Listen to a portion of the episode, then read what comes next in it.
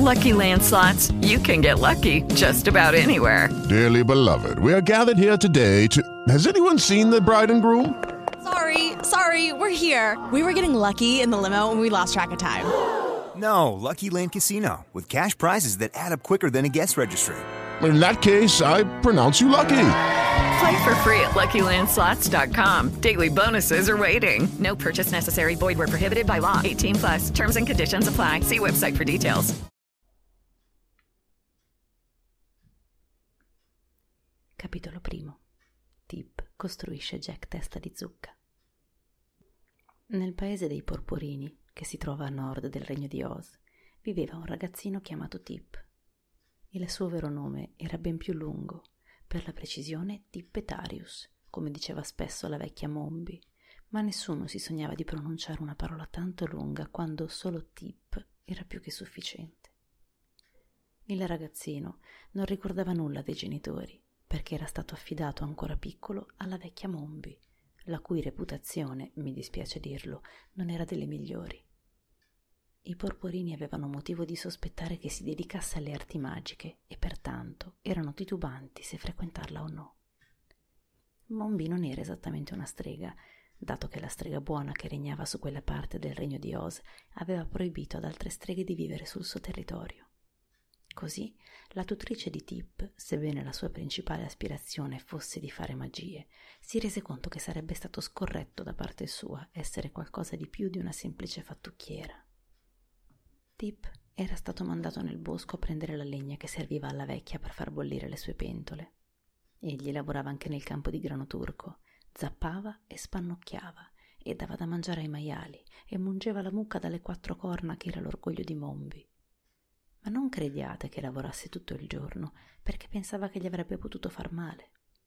Quando veniva mandato a raccogliere la legna, Tip spesso si arrampicava sugli alberi in cerca di uova di uccello, o si divertiva a inseguire gli agili conigli bianchi o a pescare nei torrenti. Poi raccoglieva velocemente la legna e la portava a casa. E quando si supponeva fosse al lavoro nel campo di grano turco e gli alti gambi lo nascondevano alla vista di Mombi, Tip spesso scavava nelle tane delle tartarughe o, se era di cattivo umore, si sdraiava tra le file di grano turco e schiacciava un pisolino. Così, facendo attenzione a non affaticarsi, crebbe forte e robusto. Mombi, con le sue curiose magie, spesso spaventava i vicini che la guardavano con diffidenza, ma anche con rispetto per via dei suoi poteri magici. Tip francamente non la sopportava e non si preoccupava di nascondere i suoi sentimenti anzi qualche volta mostrava alla vecchia meno rispetto di quanto avrebbe dovuto, considerando che lei era la sua tutrice.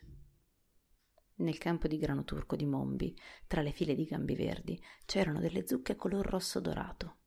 Erano state piantate e accuratamente sorvegliate durante la crescita, perché la mucca dalle quattro corna le avrebbe mangiate in inverno. Ma un giorno, quando tutto il gran turco era stato tagliato e ammucchiato, a Tip, che stava portando le zucche nella stalla, venne in mente di prenderne una e fabbricare una lanterna di zucca per poi spaventare la vecchia. Scelse così una grossa zucca di un bel color rosso arancione vivo e cominciò a intagliarla. Con la punta del coltello fece due occhi tondi, un naso a triangolo e una bocca a forma di mezzaluna. Quando l'ebbe finita, non poteva certo dirsi una bella faccia, ma aveva un sorriso così grande e largo e un'espressione così gioconda che anche Tip rise divertito e guardò con ammirazione il suo lavoro. Tip non aveva amici e così non poteva sapere che spesso i ragazzi svuotano le zucche e all'interno mettono una candela accesa per rendere l'aspetto più spaventoso, ma ebbe un'idea che sembrava essere di uguale effetto. Decise di costruire la sagoma di un uomo sulla quale fissare la testa di zucca, dopodiché avrebbe messo il fantoccio in modo che la vecchia Mombi vi si fosse trovata proprio faccia a faccia. E allora pensò Tipe ridendo. Urlerà anche più forte della scrofa marrone quando le tiro la coda e tremerà di paura più di quanto non abbia tremato io l'anno scorso quando avevo la febbre malarica. Aveva parecchio tempo a disposizione per mettere a punto il suo piano, dato che Mombi era andata al villaggio a comprare delle spezie, aveva detto, e il viaggio richiedeva almeno due giorni. Prese la scure, andò nel bosco e scelse alcuni alberelli rigogliosi e diritti. Li abbatté e tolse loro foglie e rami. Sarebbero diventati le braccia, le gambe e i piedi del suo uomo. Poi per il corpo, tolse la corteccia a un grosso albero, ne fece delle strisce che poi, con molta fatica, unì tra loro con rudimentali chiodi di legno per formare un cilindro della grandezza desiderata. Quindi, fischiettando allegramente, fissò gli arti al corpo con altri chiodi di legno che si era costruito da sé con un coltello. Quando Tip portò a termine l'impresa, era già buio e si ricordò che doveva mungere la mucca e dar da mangiare ai maiali. Così prese il suo uomo di legno e se lo portò a casa. Quella sera in cucina, vicino al fuoco, Tip smussò gli spigoli delle giunture e levigò le parti ruvide con una precisione degna di un intagliatore. Quando ebbe finito, mise il fantoccio in piedi contro il muro e l'ammirò.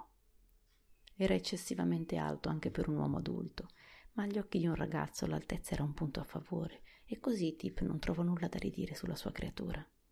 Il giorno dopo, quando riguardò il suo operato, Tip vide che si era dimenticato di fargli il collo, sicché avrebbe dovuto attaccare la testa di zucca direttamente al tronco del fantoccio.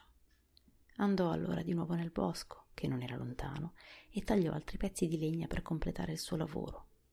Quando tornò, praticò un buco nella parte superiore del corpo e vi infilò e fissò un pezzo di legno a forma di croce. Il pezzo di legno che formava il collo era appuntito nella parte superiore, di modo che quando Tip vi premette sopra la testa di zucca, questa vi si adattò perfettamente. La testa si girava a piacere a destra e a sinistra, e le giunture delle braccia e delle gambe permettevano di mettere il pupazzo nella posizione desiderata. Ecco, disse Tip orgoglioso, è proprio un bell'uomo.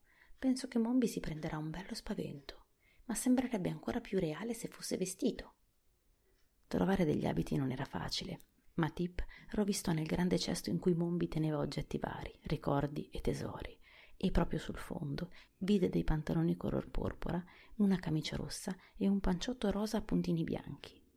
Li prese e, sebbene non fossero della misura del suo uomo, riuscì a vestirlo in modo simpatico. Per completare l'abbigliamento si servì di un paio di calze di mombi lavorate a maglia e di un suo vecchio paio di scarpe. Tip era così felice che rideva e danzava dalla gioia. Gli devo dare un nome, esclamò. Un uomo così bello deve avere un nome. Credo che lo chiamerò Jack Testa di Zucca, aggiunse dopo averci pensato per un momento.